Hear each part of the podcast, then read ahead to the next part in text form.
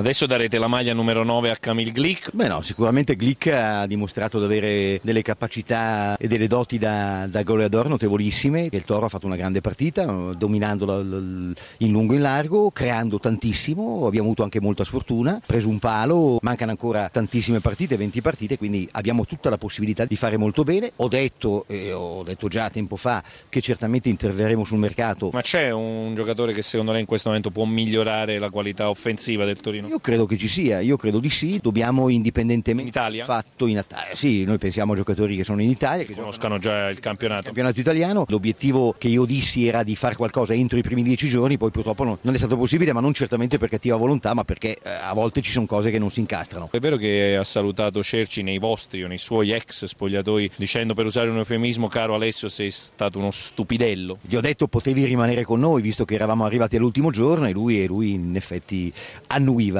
Al momento è così, oggi è un giocatore del Milan, mi dispiace perché io l'avrei tenuto volentieri, però questo, quel, che, quel che è successo... Però vuol dire anche mai dire mai? Mai dire mai, questo sicuramente sì. No, ci tengo anche a dire quando qualcuno dice che non ho speso che dei 24 milioni incassati con la vendita della metà di immobile e tutto Cerci ne abbiamo spesi 22. Probabilmente eh, questi 22 milioni spesi non ci hanno ancora dato quei risultati che avremmo voluto, ma io credo che abbiamo speso bene in giocatori che possono darci certamente risultati interessanti.